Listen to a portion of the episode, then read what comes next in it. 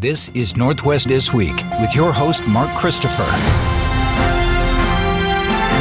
So good to be with you once again. Hi, it is Mark Christopher here after we go through all the desks of our award winning staff for this past week, finding the top stories they worked on. It's kind of fun to find a place here on radio and as a podcast to share these with you once again. Or perhaps it's the first time for you to listen to. Maybe you only got a headline or two. That's the benefit of Northwest News this week. Once again, it's good to have you here. And we got a lineup of so many stories here a slowing home sales market and growing worries over prices at the gas pump, the Environmental Protection Agency marking the 50th anniversary of the Clean Water Act with a visit to Tacoma. And we are seeing more warnings of potential COVID 19 winter surge. Just a fraction of what we have of this past week. It's a chance for you to catch up to the stories here of Northwest News this week, ending for the week of October 22nd. Let's get to our first story.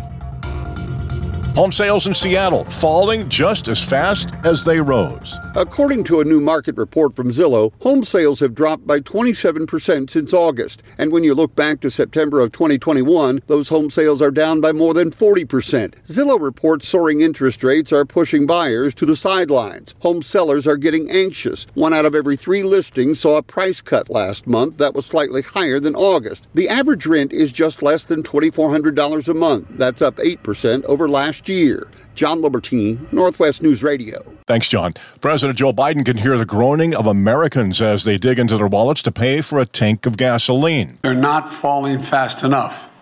Families are hurting. You've heard me say it before, but I get it.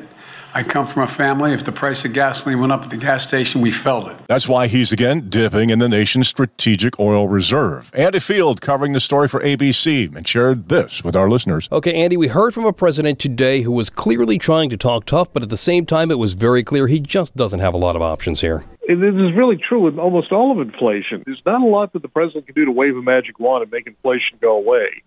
Of course, Republicans are saying, uh, blaming all those COVID programs that were passed early on in his administration for adding tremendously to inflation. Economists say that they did indeed add to inflation, but not to eight or nine percent inflation that we've seen, or even higher. Maybe one or two percentage points that inflation came from that. The rest of it came from supply chain problems. The fact that the U.S. doesn't manufacture most of its chips, and that drove car prices higher. Uh, the U.S. Uh, does not supply all its own oil. It never has. It probably never will. The war in Ukraine sent global oil prices soaring. Most, if not all of that, is out of a president's control. So, what he can control is the Strategic Oil Reserve, which he has pledged to release about 180 million barrels out of the 400 million that we have in storage in this country. And this newest release is 15 million barrels through the end of the year is something that the president said he had already pledged to do anyway. It just happened to be a coincidence that it's being announced three weeks before Election Day. Yeah, rightly or wrongly, it seems this is a president who now clearly senses the American people blame him for what's happening at the gas pump and with the economy in general. Uh, look, Americans blame whoever's sitting in the driver's seat, whether they're Republican or Democrat for things that are going wrong, and then they give them credit for things that are going right. Although they don't seem to be giving the president much credit for the fact that uh, unemployment is at some of the lowest levels our country's ever seen. That it's fairly easy to get a job anywhere. It may not be the job you want, but you can certainly get employment. Those are things that the president doesn't seem to be getting credit for, nor all the other things he passed, like the CHIPS bill or uh, lowering costs for drugs for some Medicare patients for a large part, the reason that he's not getting credit for it is that a lot of that hasn't kicked in yet.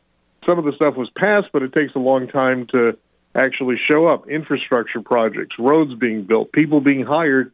None of that stuff happens overnight. It takes a, a good number of months to do it, including this Inflation Reduction Act, which the White House insists will start kicking in in a couple of months. It may be a couple of months too late, when the voters look at what's going on and saying, you know what, maybe we need to change parties and see what happens there. And of course, the president used his announcement today to push again his green energy plans, but does that really move the needle at this point in time? Well, he's trying to do both. He keeps saying we can walk and chew gum at the same time. He said, yes, we're going to keep drilling for oil. He's trying to incentivize the oil companies by saying, look, we're going to buy back all this oil for the Strategic Oil Reserve at one point. The problem is, is that it may literally be a drop in the bucket for oil companies. The United States alone uh, uses about 20 million barrels of oil a day. the president's releasing 15 million barrels over the course of a couple of weeks. That's not going to make a significant difference at the pump. It's probably not going to move the needle at all when it comes to gas prices. ABC's Andy Field with us on the Northwest Newsline. That's Northwest News Radio's Bill O'Neill. A recent change in the Biden administration student debt forgiveness plan as well will mean fewer Washington borrowers qualify for relief. President Biden announced a student loan debt plan in late August, promising to forgive up to $20,000 of debt. But a recent change by the U.S. Department of Education may exclude 800,000 Americans from receiving the debt forgiveness they were promised. According to NPR, when the student loan debt plan was first announced, the Department of Education said those with federal family education loans issued and managed by private banks but were still guaranteed by the government could consolidate those loans into federal direct loans to qualify for loan forgiveness. But late last month, the department changed up and disqualified almost a million student loan borrowers from loan forgiveness. They now say borrowers with federal student loans not held by the federal government cannot obtain that one time debt relief. Studentaid.gov is the website to apply. Carlene Johnson, Northwest News Radio. Speaking of expenses, toll revenue from the Highway 99 tunnel, this is, of course, Highway 99 underneath Seattle, way off target, meaning the project's debt will be on the books longer than anticipated. And what does that mean? We're finding there's all kinds of options on the table, including raising the tolls. When the state planned the tunnel, no one saw the pandemic coming, and frankly, no one saw the lingering work from home policies that to this day may be keeping tunnel traffic much lighter than ever anticipated. In spite of a 15% toll increase last year, the tunnel is still 29 million in the red. Will a more significant toll increase work? It's under consideration, although everyone's noting that the first nine months of the tunnel were toll free, and the tunnel attracted 75,000 trips a day. When tolls kicked in, daily trips sank to 20,000. The fix could actually be a tax, or it could be taking dollars from other road projects, or the money could come from that settlement we heard about last week, 77 million the state's getting from tunnel contractors for cost overruns.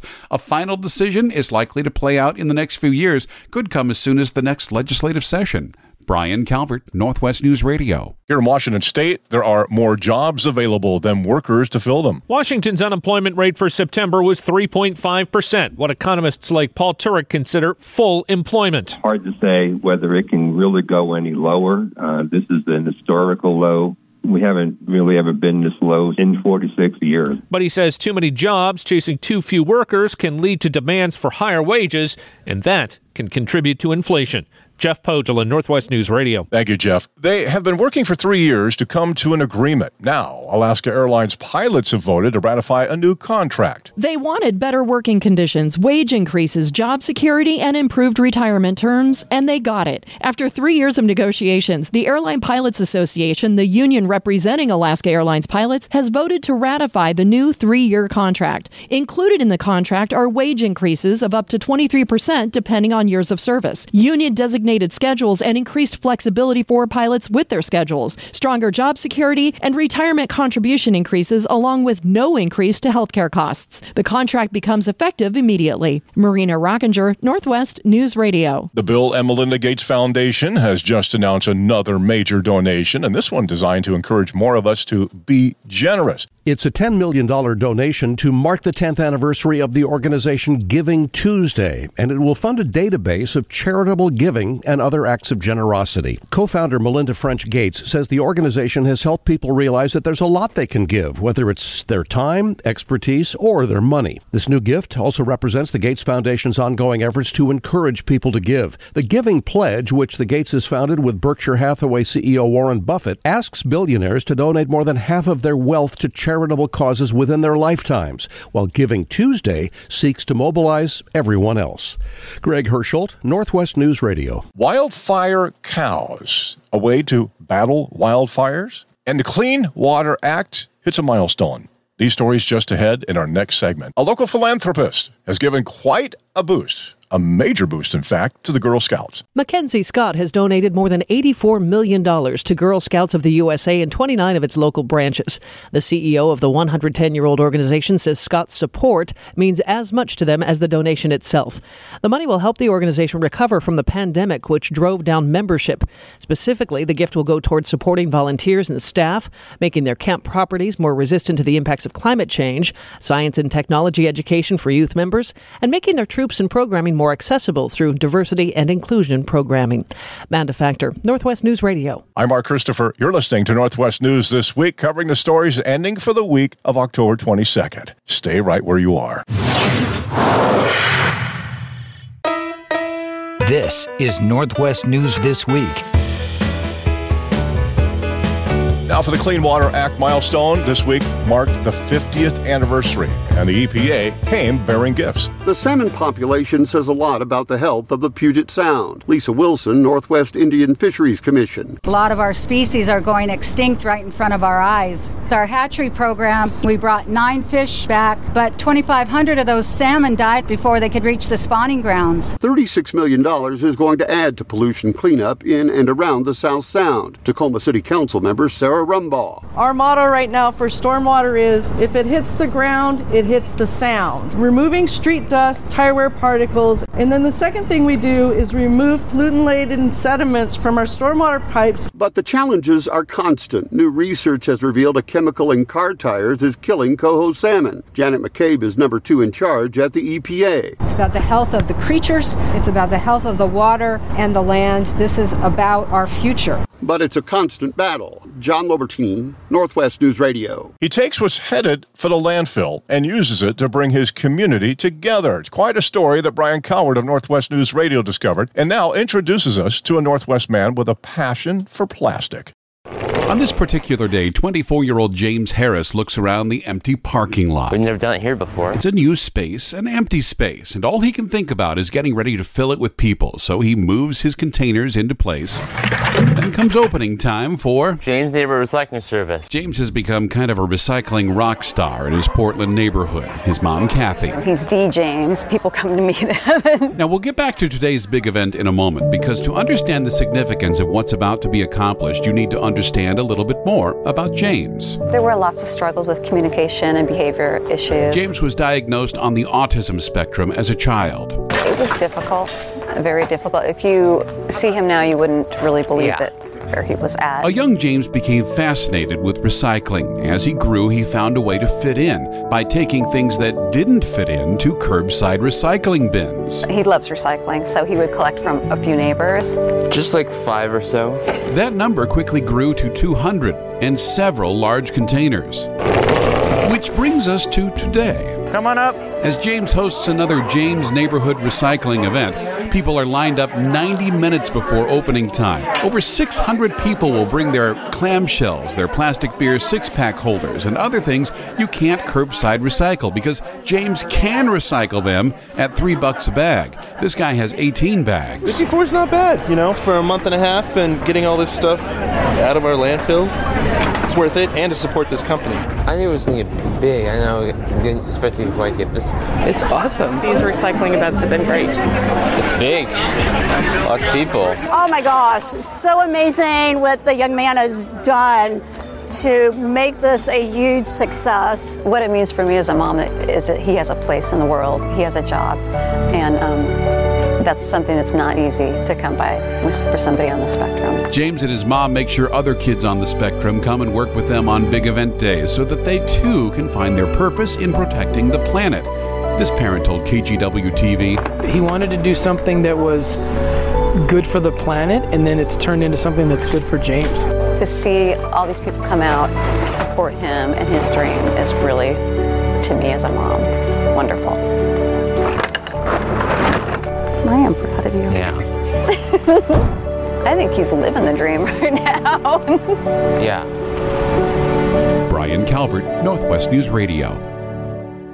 Bill Gates is sounding surprisingly sunny these days about corporate America's response to the climate crisis. Northwest News Radio's Corwin Hake sharing here that the billionaire philanthropist spoke at a climate summit here in Seattle. Gates has named climate change as one of the Bill and Melinda Gates Foundation's primary concerns. Still, on Tuesday, he said, I believe that we will be able to avoid a climate disaster. Gates is attending the inaugural Breakthrough Energy Summit in Seattle, named after his own climate initiative.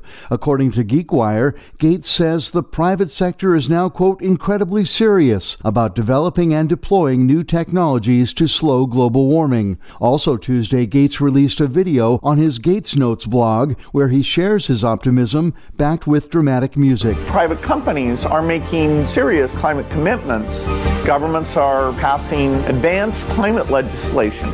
As a result, there are a number of clean technologies in development that cover every area of emission. Gates told the Seattle conference he is, quote, quite amazed at how far corporate America has come since 2015 when he says the prevailing attitude toward climate change was, let's plant a few trees.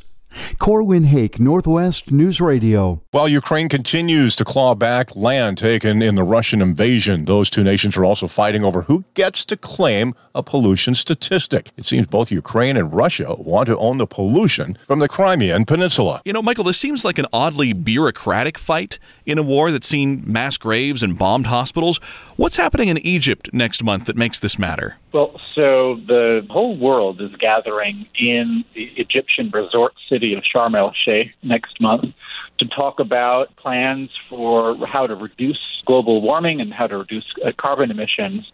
And as part of that, each country has to produce an accounting of its annual carbon emissions. That's something that Ukraine and Russia will both do, and they both want to claim the carbon emissions of Crimea. It's about establishing political legitimacy over Russia's annexation of, of that peninsula and over the annexation of the other territories it's conquered in the last couple of months. The UN member nations, they've already held votes that have condemned the current invasion, and the UN, like you note in your report, doesn't recognize Crimea as belonging to Russia. Would a Russian claim of pollution ownership really make much of a difference to the diplomats? Well, that's the thing. You know, the world of security is a little different from the world of climate, and there are a lot of people in the climate world, Ukrainian policymakers were telling me, including in, in the United Nations, a lot of those UN policymakers who are focused on climate, who say, let's just set aside these political issues back and forth, the war. Let's just move forward and focus on emissions and let's come up with the best global accounting of emissions that we can. Let's not worry too much about which country actually owns Crimea. Let's just try to be accurate. And Ukrainians say, no, that's that's not okay. That's actually Russia just trying to find whatever way it can to make the world community acknowledge that Crimea is part of Russia, which the Ukrainians don't want to do. So it's a lens for, for the Russians to establish dominion over Crimea in a new format where the normal alliances and, and affiliations are kind of scrambled. And Russia, they, they've been in Crimea for several years now. Have they tried this tactic before? Yeah, the dispute over Crimea has been going on for a few years. Um, they, Russia did indeed um, kind of invade and then annex Crimea in 2014. It was a prelude to the conflict that we see now. Essentially, this whole time, they've been saying Ukraine is not a fully legitimate state.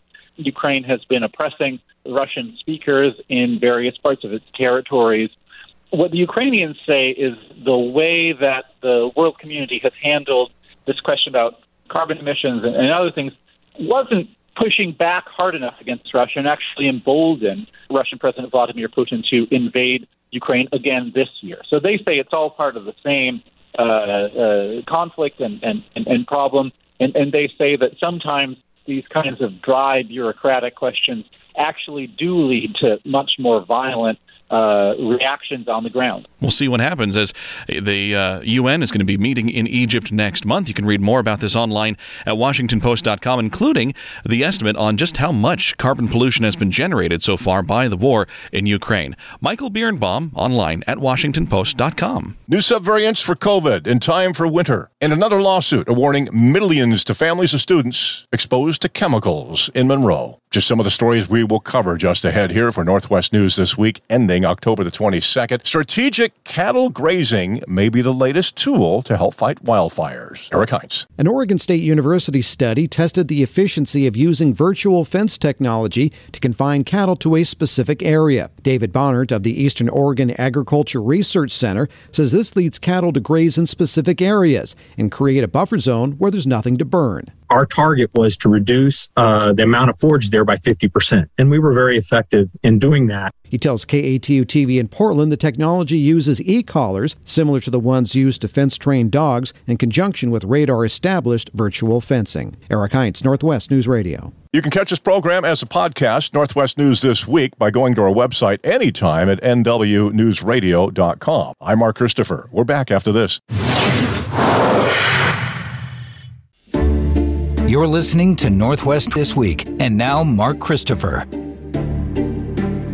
Welcome back. Doctors continue to warn of an impending winter surge of COVID 19, partly because of new subvariants. Right now, it seems that the majority of the cases are in the Northeast, as New York and New Jersey have approximately 20% of the total cases of this new subvariant. That's ABC News medical contributor Dr. Darien Sutton. Carolyn Johnson, covering the story for the Washington Post, shared this with our listeners and Northwest News Radio's Frank Lindsay. You note in your report that we're entering a new evolutionary phase of the pandemic.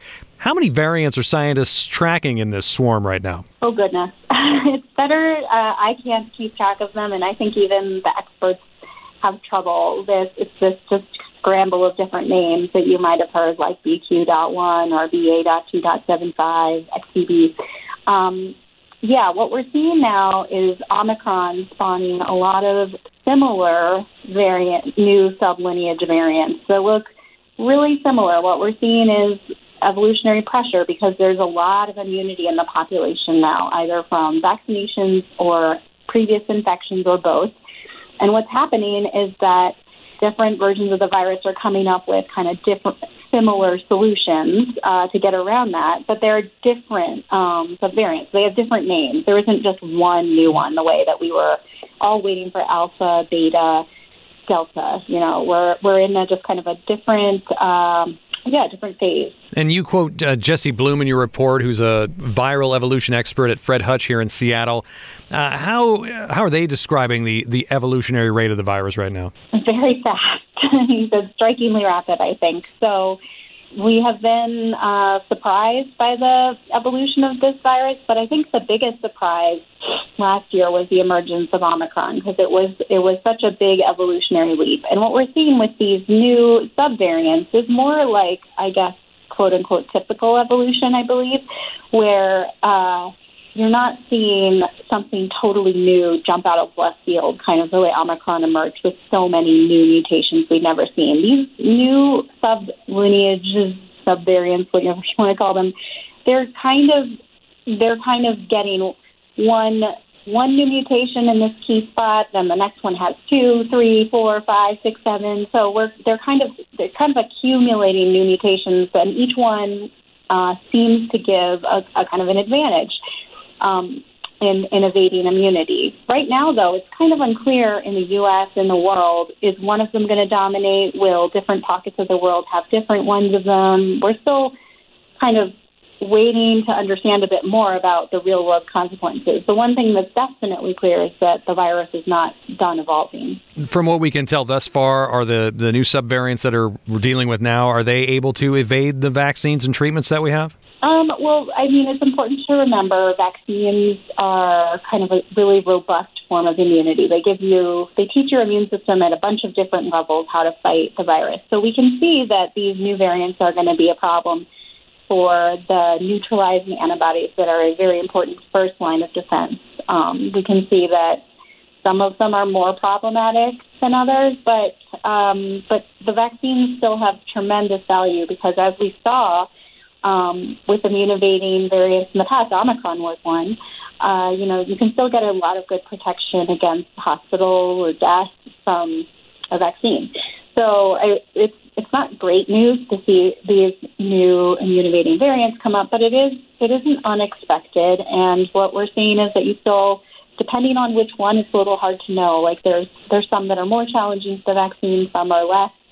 Um, but but we're kind of seeing that. What is definitely more clear is that there is a class of treatments called monoclonal antibodies um, that are used as a prevention in immunocompromised people. There's one called Evusheld, and there's also some that are used as treatments. One called bebtelovimab from Eli Lilly, and those are more likely to be wiped out by these new variants, and that's because they're a very specific drug. So even a even a small genetic change can can kind of render them a little bit useless. Frank Lindsay, once again, of Northwest News Radio. The risk of developing long COVID is double for women than it is for men. It's according to a new study. The Journal of the American Medical Association published the new report from UW's Institute for Health Metrics and Evaluation, which finds that nearly two thirds of long COVID cases, symptoms after at least three months, were in women. IHME models show the risk rate at 9.9% for women over age 20, more than double the 4.8% for men.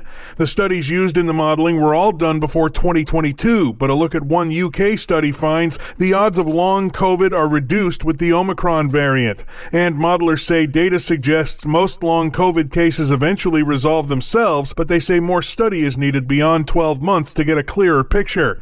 Ryan Harris, Northwest News Radio. Bill Gates says he is committed to ending polio as the foundation he co chairs pours over a billion dollars into the effort. How does it all work? Northwest News Radio's Corwin Hake. The $1.2 billion is in addition to 5 billion the Seattle based Bill and Melinda Gates Foundation has already pledged to its anti polio campaign. The polio virus has become endemic in Pakistan and Afghanistan, and variants of the virus have cropped up in Africa and the U.S.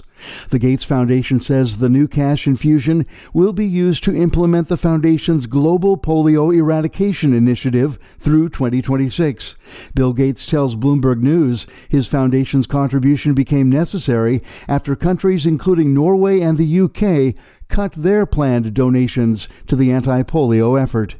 Corwin Hake, Northwest News Radio. The U.S. Justice Department has filed complaints against six companies that it claims were illegally manufacturing and selling vaping products. In fact, a Pierce County store is among them. Just last month, the FDA released a webinar reminding vape store operators that they are required to comply with regulations. All new tobacco products require FDA market authorization orders in effect to be legally sold and or distributed to customers in the U.S. The complaints allege that the defendants caused tobacco products to become adulterated and misbranded despite receiving warning letters from the FDA that they were in violation. Super Vapes in Lakewood, its co-owners and general manager are named in the filing. Carlene Johnson, Northwest News Radio. Locally, it looks like affordability and quality of life much needed here around the Northwest. We'll get to that story just ahead. Right now, let's cover this one. There's a fourth lawsuit we found out this past week that's awarded millions to the families of students who were exposed to chemicals at a Monroe school. Here's Brian Calvert of Northwest News Radio. It's the latest victory for three parents and seven students who say they suffered serious neurological injuries after being exposed to PCBs at the Sky Valley Education Center, an alternative school in Snohomish County. In the lawsuit filed against Bayer, which owns Monsanto, the plaintiffs claim the school district knew as early as 2014 that PCBs were found on campus, and despite cleanup efforts, the chemicals were still being found in 2019. A King County jury has awarded $275 million in this latest group, the fourth to get damages from the exposure. It brings the total awarded to parents and students so far to $543 million. Bayer said in a statement it disagrees with the verdict and plans to appeal, as it has with previous verdicts. There are 16 more lawsuits awaiting trial. Brian Calvert, Northwest News Radio. Thanks for tuning in as we continue with Northwest News this week for the week of October 22nd after this.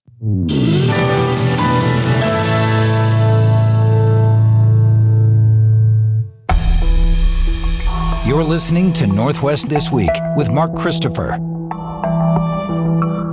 As we continue Northwest News this week, affordability and quality of life need some fast improvement, we're learning. That's according to a new poll of Seattle voters. Ryan Harris has one surprise he found in the results, too. The poll from the Seattle Metro Chamber of Commerce finds homelessness is still the top concern, although the numbers are on a steady decline in the past year, while worries about public safety have risen. Affordability and housing costs are right behind them, with a majority saying they'd accept more duplexes and triplexes in their own neighborhood to help reduce costs. That surprised pollster Andrew Thibault, who says in most other mainly progressive cities, you generally have strong majorities saying, I support more housing to reduce housing costs. And then when you ask them about their own neighborhood, you just see it crater. And to see two thirds say, I support the building of new housing in my neighborhood, I think is remarkable. And one more takeaway on homelessness those same progressives are part of the majority who say once shelter is available, they want homeless camps cleared, even if it means people who refuse help are displaced.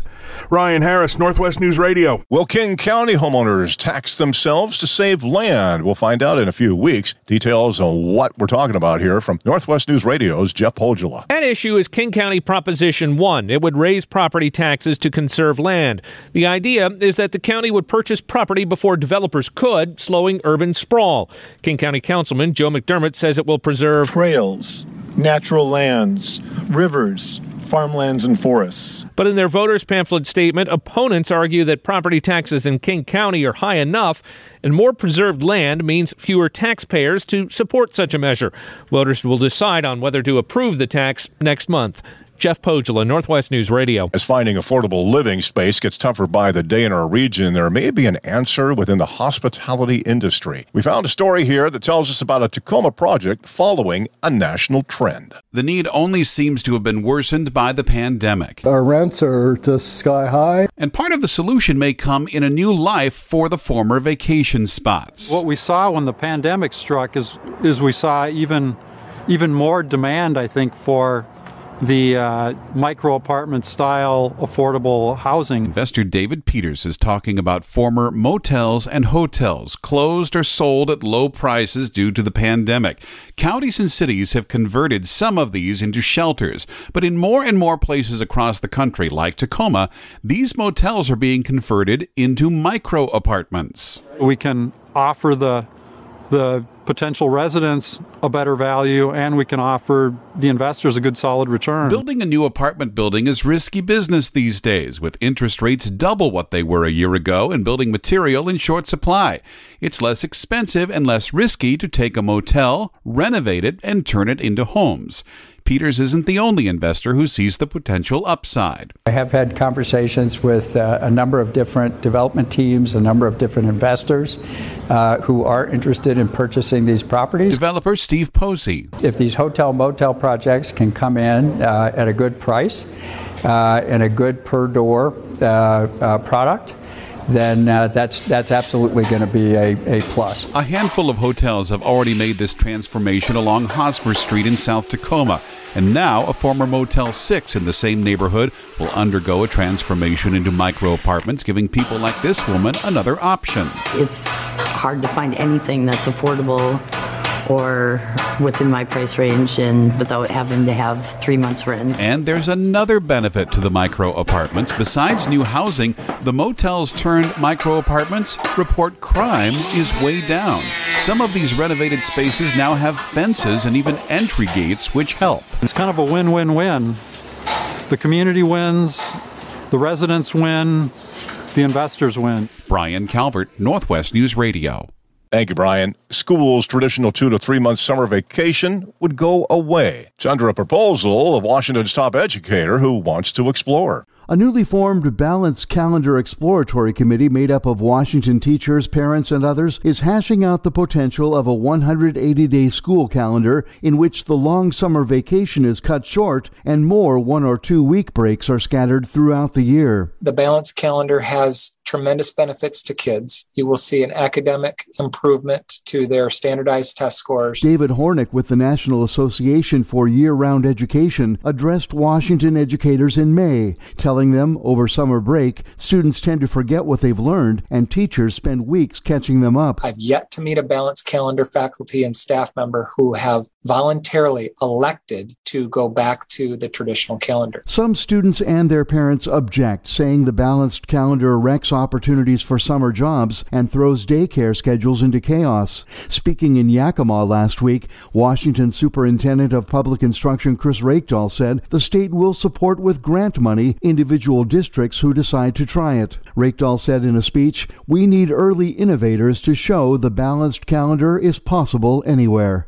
Corwin Hake, Northwest News Radio. In the moments ahead, time to slow down our big ships on Puget Sound. Why not? They've been doing it in Canada. We'll tell you what the reason is. And Wallet Hub now shares more details of top schools here in our state. Mom and Dad, get ready to check that list. Let's get to this story, though, as the growing electricity demand brought a top official of the Biden administration to Everett in recent days. Eric Heinz with details. U.S. Secretary of Energy Jennifer Granholm says that demand and now soaring energy prices has sparked a global race. During a visit to TerraPower's Everett Research Laboratory, she said the U.S. faces competition from Russia and China, whose governments are investing heavily in the development of advanced nuclear power. She told the Everett Herald the U.S. wants to have public private partnerships with innovative companies that can leapfrog the technology and go faster. TerraPower could get as much as $2 billion in federal matching funds for the development of small modular nuclear reactors. Eric Heinz, Northwest News Radio. Northwest News this week. We put it together each and every week for you to catch up on the top stories you might have wished during the past week. Just imagine all the stories we cover here with our award winning staff. It's great you have found a source now to catch up. And we've got a few more just ahead. Hang with us.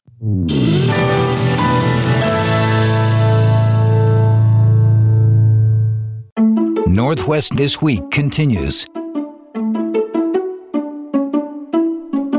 All right, Mom and Dad, here we go. Washington State University Cougars and University of Washington Husky students have one thing in common. Neither one of their schools is number one in our state. It's a new report we have. According to Wallet Hub, Whitman College in Walla Walla is ranked the best out of the state's colleges and universities. UW is ranked number two, Gonzaga University is number three, and WSU is fifth.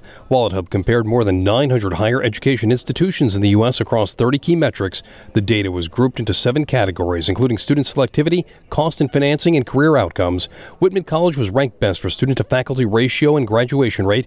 UW was best for its admission rate as well as its gender and racial diversity, and Gonzaga took the top spot for highest median salary after school. Bill O'Neill, Northwest News Radio. A former Seattle Seahawks great helps steer athletes into life after football. Long before beast mode, he was the Seattle Seahawks' unstoppable force. No tight ends. Alexander trailing strong. There he is, making four touchdowns for Alexander on the blast right up the gut. Wow! In a remarkable 2005 season, Shaun Alexander carried the football 370 times, 1,880 yards, 27 rushing touchdowns. It was a special Seattle team reaching the Super Bowl. You know, uh, the line was just amazing and worked so hard. Like, we had goals to go be great and really to change the uh, Seahawk football program around. Shaun wanted to stay in Seattle, but in 2008, the Seahawks cut him, and he finished his career with Washington. It was a time of transition and decisions facing many professional athletes. I just took some time and thought about, well, what do I really love to do? What do I feel like I've been created on this earth to do? Um, how are we going to go get there? That experience convinced Shaun to create a professional leadership program with a message and mission for past and current players. Seventy-eight percent of most uh, most guys in the NFL will end up broke two years after they retire. Eighty percent will be divorced, separated from their spouse, or in unhealthy relationships. And you you start to ask the question why. You got to dig in even to my own heart. Why why is this so bad? And it's it's really because they're not leading their own lives. They're not making their own decisions. At last Sunday's home game, the Seahawks franchise added Shaun Alexander to elite company. Shaun, what were the emotions, the experience of seeing your name and number 37 go up in the Lumen Field Ring of Honor? Oh man, it was so special. I just uh I felt loved and honored. Um, it's such a wonderful way. Shaun, wife Valerie, and their children live near the nation's capital, but Seattle will always have a fond place in their hearts. I'm Bill Swartz, Northwest News Radio. Starting very soon, large ships entering the Sound are being asked to slow down. As Northwest News Radio's Brian Calvert is going to share, it's an additional measure to make some regular guests feel a little more at home and safe. For the first time, Washington will adopt an advisory on the books in British Columbia, asking cargo ships to reduce speed between 30 and 50 percent. This will be in effect for the shipping lanes from Port Townsend south to Kingston and Mukilteo. Why, you ask? The idea is to cause even less interference with resident killer whales who move inland over the next couple of months to feed on salmon. Rachel Aronson, the program director of Quiet Sound, the group that funded the slowdown trial, says when large vessels slow their speed, they reduce the amount of underwater noise noise they create. It's a friendly environment for the whales. Slowing down means the trip to and from the Pacific will take about an hour longer. Puget Sound Pilots Executive Director Charles Costanzo tells the AP we're supportive of the initiative and we plan to notify those piloted vessels of the suggested slowdown and ensure that ships are aware of the expectations when encountering the whales. Brian Calvert, Northwest News Radio from your Northwest News station 24 7. You just got an example of how busy it's been in our newsroom this past week. We hope you found use for some of these stories and perhaps some stories you didn't know of that now you'll benefit from in hearing. Northwest News this week is heard each week at this very time on Northwest News Radio, AM 1000 and FM 97.7. And again, also as a podcast at NWNewsRadio.com, where you'll find favorites like Politicast, LifeBeat, and Puget Sound now. And if you enjoy the program as a podcast, we hope you'll share a rating rating and review. It's simple, it's quick, and we so much appreciate it. Just go to Apple Podcast for details. Northwest News this week is produced by Bill O'Neill, editor and tech advisor Painter Webb. There you go once again for all the top stories ending for the week of October 22nd. On behalf of all of us here at Northwest News Radio, I'm Mark Christopher. Thank you so much for listening, and we'll see you next time.